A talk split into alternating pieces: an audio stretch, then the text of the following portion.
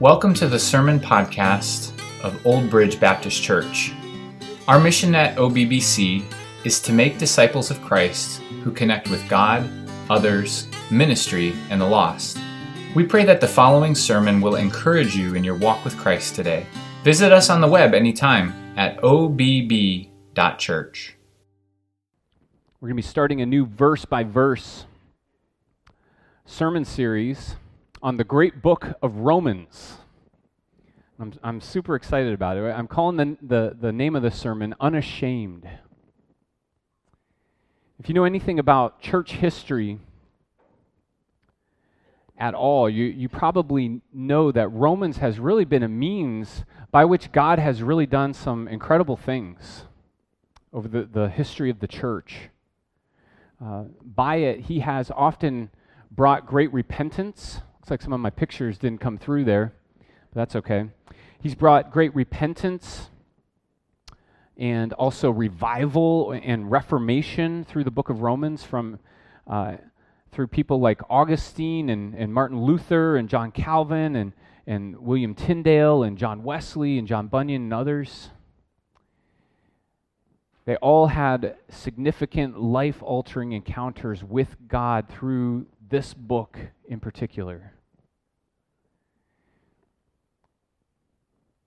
And I can't help but wonder what role the book of Romans has played in your own faith journey.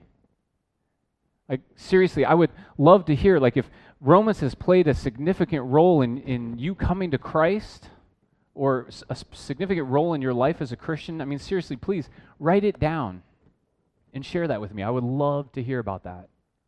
I think it would be eh, such an encouragement as we head into this new sermon series to, to read some of those stories.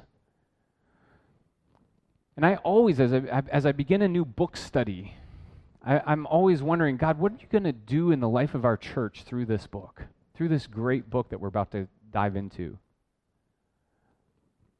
We are going to be taking a look, an extended look, at perhaps the most detailed description of the gospel in all of Scripture. That's exciting. It's a, a great blessing, but I, I also recognize as I come to the book of Romans that for many people, the book of Romans can be a little bit daunting. I don't know if that describes you at all. I mean, there, there are some, some passages in here that are, are awful hard to understand. I read a quote by, by John MacArthur this week. It really sums up my feelings as I s- sort of stand on the precipice of, of diving into this with both feet. He said this said it, it has been said that Romans will delight the greatest logician and captivate the mind of the consummate genius, yet it will bring tears to the humblest soul and refreshment to the simplest mind. It will knock you down and then lift you up. It will strip you naked and then clothe you with eternal elegance. You know, we call Romans the, the book of Romans, but it's actually a really long letter. I've never written a, a letter as long as this, but Paul had a knack for writing really long letters. Even by ancient standards, this is a long letter. And the first seven verses are the salutation to the letter. In fact, look down in your Bibles here for just a moment. You'll, you'll see here uh, the various elements of a, a greeting that you would send in a letter here. In verse 1, Paul, a, a servant of Christ Jesus, called to be an apostle, set apart for the gospel of God. So, from Paul, right? And then skip down to verse 7. It says, To all those in Rome who are loved by God and called to be saints. So, to the, the Christians in Rome. And then he continues in the second half of verse 7, he says, Grace to you and peace from God our Father and the Lord Jesus Christ. That's sort of like, hello, what's up? God bless you, right? That's kind of like a modern equivalent of that. From Paul to the Christians at Rome, hello, God bless you. That's sort of simplified version of this text right here. Now you might say, if it's that simple, then let's just move on into the, the meat of the book here. But I say to you, not so fast, slow down. All right, we got we got this whole sermon series to go, and you know these these salutations at the at the start of Paul's letters are are much richer than the, the bare bones modern greetings that we do in our emails or our, our text messages that have no greeting at all. Right? Paul packed into this greeting here a lot of, a lot of good stuff. And besides, these verses comprise part of the God breathed scriptures that God has given to us. Even these types of verses have meaning for us. They're useful, they're given to us for our profit, for our good. And so we're going to meditate on them this morning. We're going to, uh, by way of introducing this letter, we're going to be meditating on these introductory, s- salutatory verses.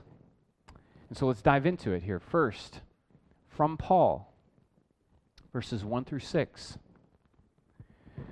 You know, Paul is the, the Gentile friendly version of his Hebrew name, which is Saul.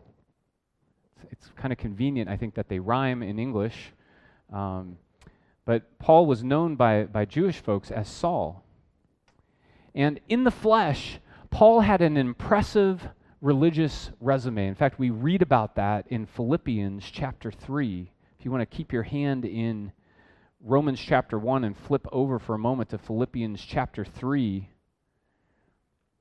we can read here together this resume that the Apostle Paul could have boasted in here at the start of this letter. He says in verses 4 through 6 Though I myself have reason for confidence in the flesh, also, if anyone else thinks he has reason for confidence in the flesh, I have more.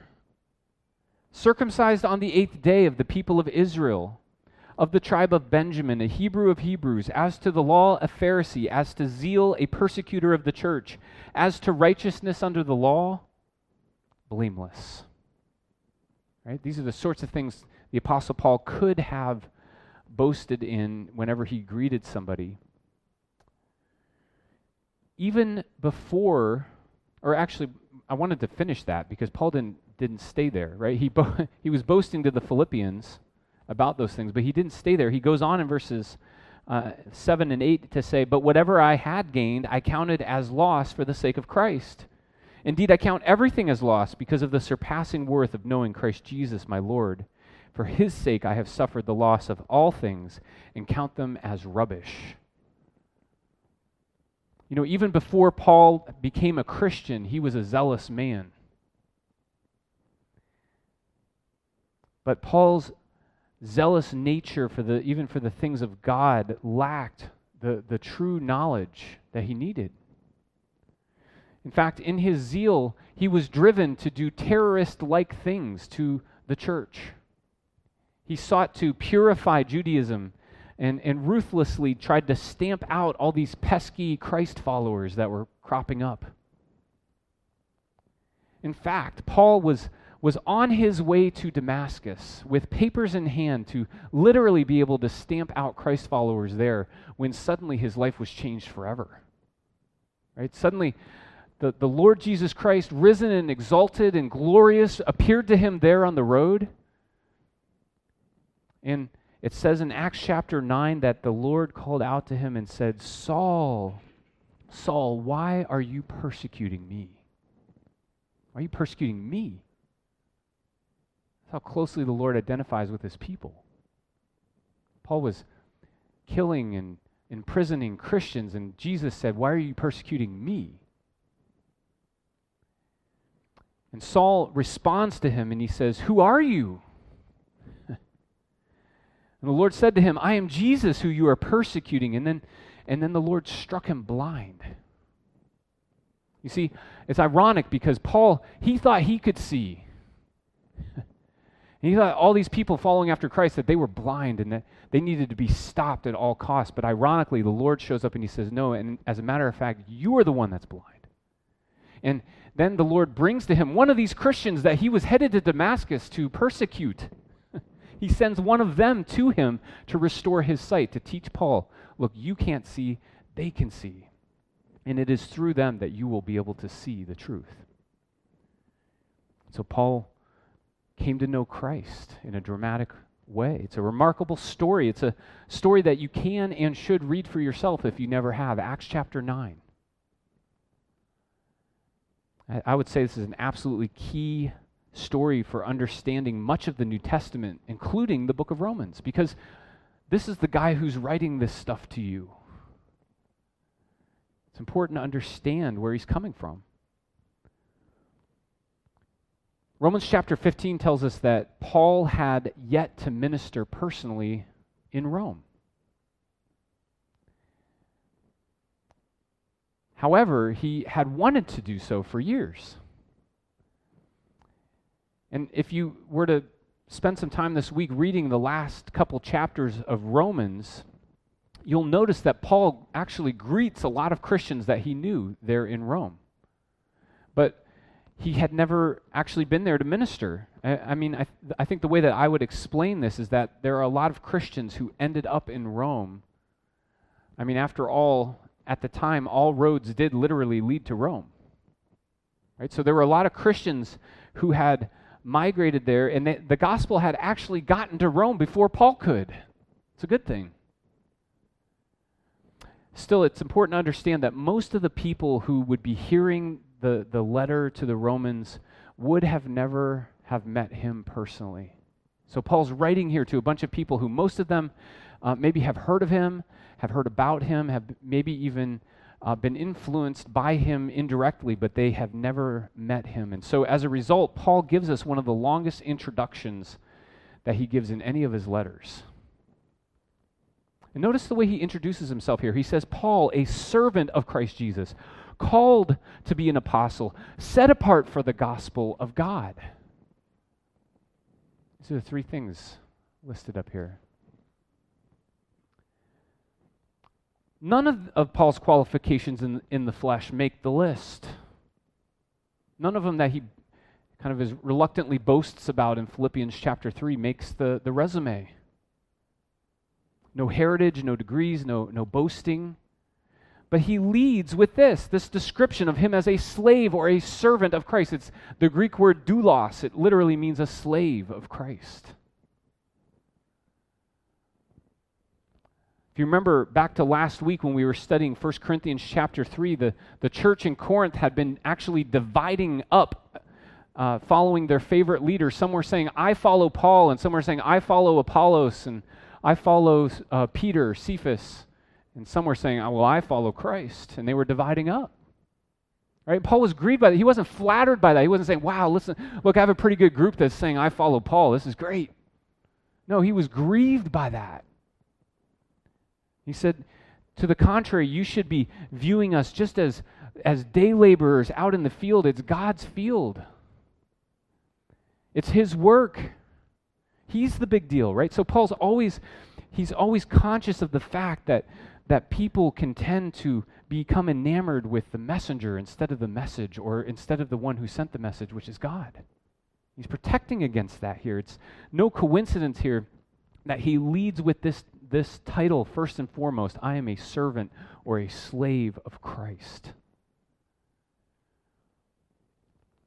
Now, with that said, for, for the sake of the gospel, Paul is going to go on to also make clear that he was, in fact, sent to them by God himself with an important message of good news.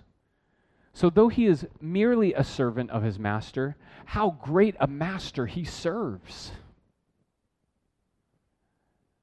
Right? So if if I were to send someone to you with a message, that would be one thing. But if, if you're saying that I'm a servant of God sent to you with a message, man, you better pay attention. Paul insists that he is he has indeed been called and sent by Christ, set apart, especially as a messenger of God's good news to them. Not qualifications of the flesh, but qualifications that matter in the kingdom of Jesus. And so, Christian, even though this has been almost 2,000 years now since Paul wrote this letter, you should lis- listen carefully to what Paul the Apostle, sent by God to the Gentiles, has to say to you this morning. And if you're not a believer, you should hear him out because Paul is claiming to be sent by God to you with good news the gospel.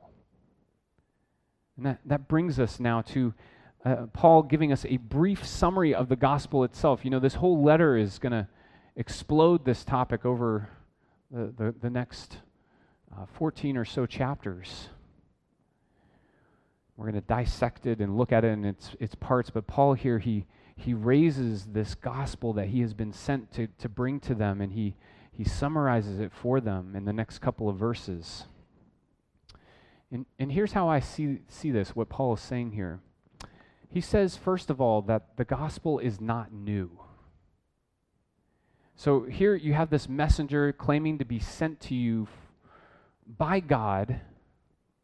And Paul is keen to make sure that they understand that this good news that I'm bringing you isn't something new. I didn't invent it, right? It's not, it's not a departure from what God's been doing all along. Look at this in verse 2. He says, um, Set apart for the gospel of God, which He, God, promised beforehand through His prophets in the Holy Scriptures. Right? This is something that God's been talking about for many years through the Scriptures, through His prophets. And what I'm bringing to you is in accordance with that. It's not new. You know, the gospel is not a parenthesis in some bigger plan, that, like as if God was going down this this direction, doing this one thing, and he's like, then all of a sudden Paul shows up on the scene, and he's like, okay, here I've got this extra news over here, something different. No, the gospel is is a crescendo. It started in the book of Genesis. We just got done studying the book of Genesis, and we saw the gospel there in the first few moments after we fell in the garden. God's promising a redeemer, and it just grows and grows through the Old Testament. And then Jesus shows up on the scenes in the Gospels, raises from the dead, and he ascends back up into heaven, and the apostles are sent out. And now the, the apostles are proclaiming loudly to, to all the earth that Jesus is King of kings and Lord of lords. It's a crescendo, something God's been doing all along. And Paul's keen to make sure that the Romans understand this fact. It's not new. And yet, in verses 3 and 4, he, he does say that it is yet unexpectedly new in some ways. Look at this, verse 3 and 4. He says that uh, he, he was set apart for the gospel of God, which God promised beforehand through his prophets and the Holy Scriptures concerning his Son, who was descended from David according to the flesh, and was declared to be the Son of God in power among uh, according to the Spirit of holiness by his resurrection from the dead, Jesus Christ our Lord. So, even though this is not new, this is something God's been doing all along, there is something to proclaim here. It's news. You see, because not only did Jesus fulfill all the Old Testament promises, he, he was in fact the Son of David, the long promised Messiah, the, the Son of Man, the Son of David, completely human a human king, right? But unexpectedly, he was also declared by God to be his very son. God declared this in power by raising him up from the dead according to the Spirit of holiness. I love how Paul phrases that here that, that it's as if God himself declared it through the action of raising Jesus Christ from the dead. And Paul's just repeating that now. He's just delivering the news of what God has already declared. Jesus is the Son of Man, the Son of David, also declared to be the Son of God, Jesus Christ, our Lord. A dangerous thing to be proclaiming in Rome, where there was a Caesar who himself lorded his power over an entire empire.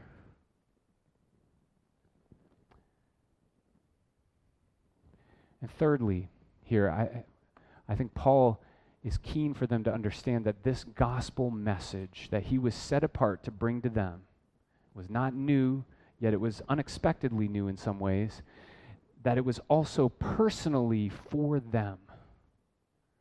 It was for them. Look at verses 5 and 6.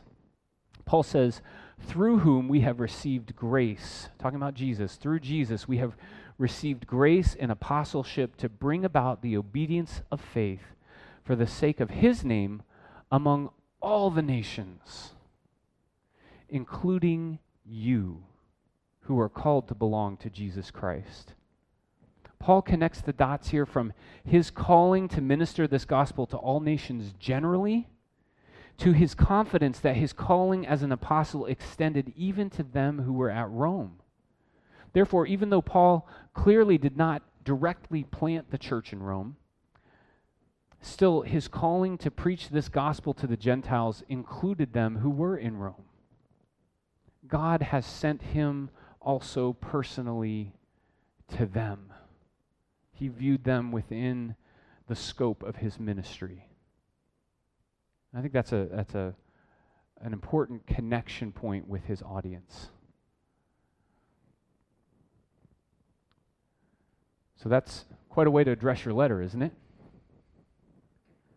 From Paul, and then he continues here in verse 7 to the Roman Christians. Just read seven, the first part of 7a. It says, To all those in Rome who are loved by God and called to be saints.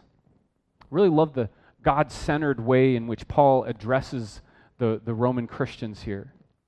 You know what I mean by that? By, by saying he refers to them in a God centered way.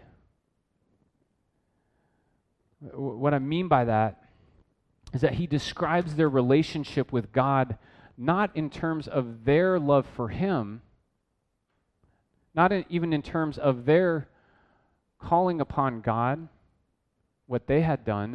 It, it wouldn't be inappropriate to do that, but that's not what he does. No, he addresses them in such a way that that it's God centered. It's emphasizing the great things that God has done in their life already. Right? That they he addresses them as those in Rome who are loved by God and called by him to be saints. I always have to clarify here that this word saints it doesn't refer to some super spiritual class of Christians that we're to revere and somehow pray to. That's, a, that's unbiblical. You don't see that anywhere committed in the scriptures. No, to the contrary, Paul calls everyone who has been loved by God and called by God a saint in Rome. You, like you as well, if, if you have been loved by God and called by Him, you, have, you are a saint. You have been set apart. That's what that word means. It just means to be set apart, to be made holy. You have been made holy in the Lord Jesus Christ.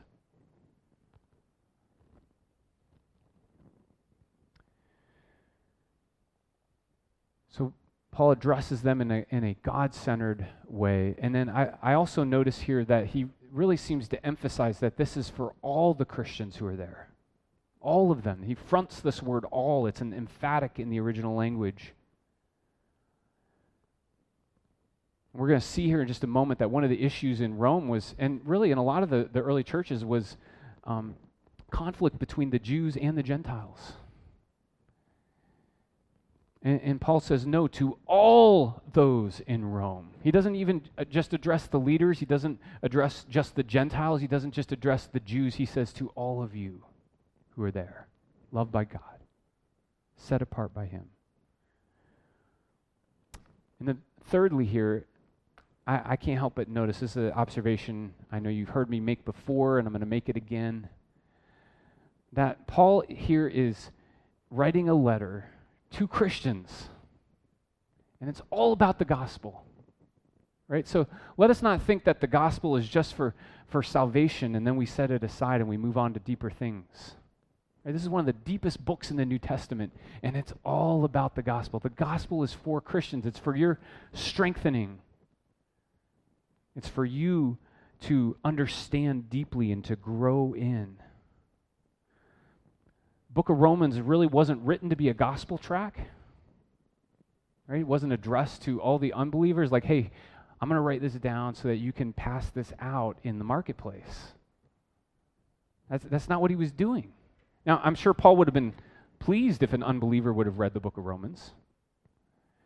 But no, he was writing to Christians that they might be built up in the gospel and that they themselves then in, in, truly understanding the gospel that they would then go out and preach the gospel boldly to other people the gospel is for christians i think we see that here right at the beginning of the book of romans and then Paul greets them. He greets them here in somewhat of a customary way. He says, Grace to you and peace from God our Father and the Lord Jesus Christ. You know, the, the customary Greco Roman greeting was to simply begin your letters by saying simply, Greetings. It's a Greek word, chairein. Right? That was the customary greeting. It was like, What's up? Right? That's what it was. Don't even think about it. But Paul, he kind of he kind of makes a twist on that. Instead of saying chairein, he said charis, grace. A play on words. Grace to you. He took the customary Gentile greeting and he, he infused it with grace. And then, likewise, the customary Jewish greeting is what? Shalom, peace. And so I love how Paul combines these two things here grace to you and peace from God our Father and the Lord Jesus Christ. What a greeting.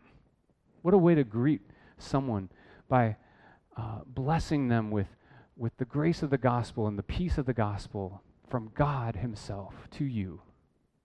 Not just a vain hope, not just a platitude, but it's a very real greeting amongst those who have been loved by God and have been set apart for His purposes.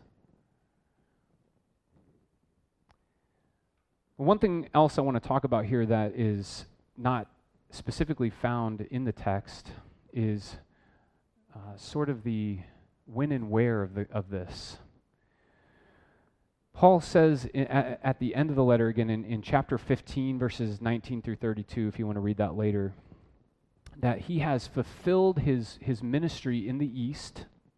You know, he's been on uh, two, two and a half missionary journeys, and he's, he's established churches all through, up from, from Israel, up through, uh, you know, Turkey and Greece, up in, that, in those regions, Macedonia. And uh, Paul says, you know, I'm wrapping up that kind of ministry. The gospel has, has, has been uh, delivered safely there. And then he tells the Romans that he's now eager then to finally visit them who are in Rome, further west. And he actually lets them know that on his way through, he's looking forward to strengthening them, and he, he, recognizes that the gospel has already arrived there, that the church has already been planted, and he's looking forward to them in turn strengthening him. And then sending him out even further to the west to go to Spain. And, and so the fact that Paul expresses this desire, he, he, he's speaking of that, but then he, he goes on to tell them that, but, but before I can come see you, I have plans to go to Jerusalem and to, to bring a, a, a contribution that I've been collecting for the poor, persecuted uh, Christians who are in Jerusalem. And so the fact that Paul shares this little detail of what he's about to do, it, it's really specific. It helps us to, to locate where he's at in his third missionary journey in the book of Acts it, it seems most likely that Paul wrote Romans during the three months that he was in Greece, which is described in Acts chapter 20, verses 2 and 3. But it's possible to push this even further. It's probable that he not only was just in the whole region of Greece, but that he was in the region of Corinth. There's evidence both in the letter and also some archaeological evidence, which I don't want to get bogged down in right now that, that really helps us to believe that Paul was in Corinth in Acts chapter 20, verses 2 through 3, and that the, the, the year was around 55 to 58 AD. The d- difference in dates there is there's different dating theories of, uh, for ancient dates. But that's pretty close, right? 55 to 58 AD is probably when Paul uh, put quill to, to paper and, and wrote this. Actually, I say that. Paul himself didn't write this down, he dictated it to uh, a man named, I always mess up his name, uh, Tertius. If you look at Romans 16 22, uh, after writing the whole letter, his, the person who kind of was his secretary says, And I, I want to say hi to you too, Tertius, I, Tertius, who wrote this letter, greet you in the Lord. Um, so that's sort of when the, the letter was written. Now, one reason why I feel like that, that matters, why I actually took some time to explain that to you, is that in the year 49 AD, the emperor of Rome, his name was Claudius, he actually expelled all the Jews from the city of Rome. Can you imagine that? Not very PC, right? actually expelled a whole people group from the city. Why? Well, a, a Roman historian by the name of Suetonius recorded this, and this is a direct quote from his historical volumes. He said, Since the Jews constantly made disturbances at the instigation of Chrestus, and what we think, what most scholars think, is that this Chrestus is probably a misspelling or a misunderstanding of the Greek word for Christ, which is Christos. So there was, there, it seems like there was probably some conflicts between the Jews and the now Christians, Jewish Christians. And Claudius was like, I've had enough of this. You're all out of here. Get out. 49 AD, just a few years before Paul wrote this letter. Now, we also know from history that, that many of the, the Jews ended up returning by the year 54 AD, shortly before Paul writes this letter. So people speculate, we don't know for sure, but we, we can speculate that perhaps one of the reasons why Jew Gentile unity figures so prominently in the book of Romans is because perhaps when the Jews came back into Rome after being expelled, maybe they arrived and found that the church had changed. Maybe there was some real conflict that, that arose from that. We don't know. Uh, but I, I, felt like it was an important piece of background information that you might like to know. Now, why would Paul write, why, why did he write this letter? I, I wanted to boil down uh, about three points here of why I think Paul wrote the letter. And the first one was the one I just explained to you Jew, Jew Gentile unity in the church is, figures very prominently in this book. And then, secondly, I think he did it simply to strengthen them in the glorious gospel of God. As I've already explained, Paul was chomping at the bit to preach the gospel in Rome. Um, but he needed to take care of some other things first. And in the meantime, I think he was eager to get going, strengthening them in the gospel, strengthening their doctrine. And, and, then, thirdly, as I've already kind of mentioned this as well, I think Paul wrote this to, in order to set the Romans' eyes on the mission. So he's letting them know hey, look, I am, I am finally going to probably be able to come see you. But he was, I think he was setting expectations ahead of that visit so that they would understand that, that Rome wasn't really his ultimate destination. He wanted to go to Rome and beyond. You know, I, I think you know, they probably would, would anticipate the arrival of, of Paul in such a way that they maybe would, he would arrive and they would want to hold him close. Say, why don't you stay here for a couple years? Paul's saying, no, I, am there to strengthen you and I want to be strengthened by you, but then a- after that, I want you to send me off to Spain for the sake of the name, for the sake of the gospel. I think these are just two or three of the reasons why I think Paul put quill to, to paper and, and wrote this uh, letter to the Romans. And the only thing that remains then is for me to personally share with you why study Romans now as a church? I mean, for us. And, uh, you know, I had I have a really full heart of why I want to study Romans. But I, I want to give you just one overarching reason that I want to share with you this morning. And, th- and that is simply that we might be unashamed of the gospel as a church. That's why I've, I've named this series Unashamed. I recently read an article by a, a Christian blogger named Trevin Wax. And the name of the article was entitled, When the Church Apologizes for Its Beliefs. The article tells a true story about the, the Church of England. And I, am not picking on the Church of England by sharing this story, but uh, it, it's a good illustration here of what I'm talking about. Uh, apparently, the Church of England felt compelled to publish a statement affirming a historical orthodox teaching of the church. Uh, it was a historical orthodox teaching of the church that up until recently had remained unchanged for thousands of years. You, you could maybe uh, guess what that issue is, but I, it's not really the specific issue that's the point of why I'm bringing this up. Uh, the point is that it shouldn't have been surprising for the church to be reaffirming what it has all along maintained. Yet it, it was surprising. It was surprising to the people of England that the church would come out and say this. The statement captured people's attentions and it, it grabbed headlines. And, and, in turn, then, the, the Church of England was shocked by the backlash and the mockery that they received at the hands of the public through the media.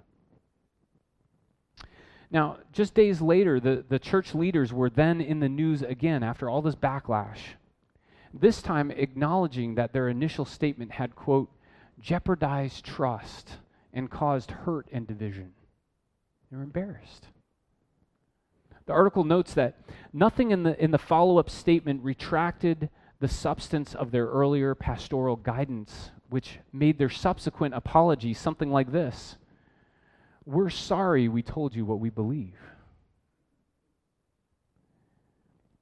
The article concludes Why would we assume that we are more relevant or appealing to the world when we present the teachings of the Christian faith in the most tortured way possible, almost as if we too are uncomfortable with our religion's teachings as others are? The lack, this lack of confidence, obeying Scripture only out of a sense of reluctant obligation, communicates to the world that we lack faith in our own confession. Perhaps we owe an apology to the world not for saying what we believe, but for not really believing what we say. What the world needs most is a church full of gracious and confidence, full of gracious confidence in the goodness and beauty of our King's commands. Let me say that again because I flubbed it here. What the world needs most is a church full of gracious confidence in the goodness and beauty of our King's commands I thought that was really good. The theme of the book of, of Romans blazes bright and clear right from the first chapter when Paul confidently declares to uh, people living in, in pluralistic Rome, of all places. You know, Rome was a melting pot, just like America, just like this area. People from all over the world there. And yet, Paul confidently declares in Romans 1 16 and 17 for I am not ashamed of the gospel, for it is the power of God for salvation to everyone who believes, to the Jew first and also to the Greek. For in it the righteousness of God is revealed from faith for faith. As it is written, the righteous shall live by faith. Do you personally know the gospel, the good news, that contains the very power of God unto salvation? Have you personally been saved by it? Christian, do you know the gospel? If I were to ask you to share with me the gospel this morning, could you do it? Do you know the gospel well enough to discern the difference between the true gospel and the false gospels that are being peddled all around you? Do you know the gospel well enough to preach it to yourself in the midst of suffering? Do you know the gospel well enough to preach it to yourself when you're successful? Do you know the gospel well enough to minister it here at this church to those coming up behind you? Do you know the gospel and believe it enough to share it boldly without shame outside of these four walls? And I don't mean just knowing the gospel up here, but I mean knowing it down here right? As a, as a burning conviction. I think we could all grow in these things, myself included. And that's one of the reasons why I'm so excited to jump into this book together. I want us as a church and individually to be what Trevin Wax in that article called uh, a gracious, we, I want us to have a gracious confidence in the goodness and beauty of our King's commands, specifically a gracious confidence in the goodness and beauty of our King's gospel. And it's my prayer for all of us that we might be humbly unashamed. And so I want to challenge you to dig into the study with me, read Romans with me. Uh, it's not going to be rocket science where I'm going to preach from next. If I preached on the first seven verses, guess where I'm going to be next week? Right? Dig into it with me. uh, try to read it ahead of time and, and ask questions and study it on your own. I think the more that you dig into it along with me, the more you'll get out of it uh, together. And so, uh, if you do, you'll, I think you'll be surprised at the work that God does of repentance, revival, reformation, uh, just like He's done again and again throughout history. So let's pray together to that end.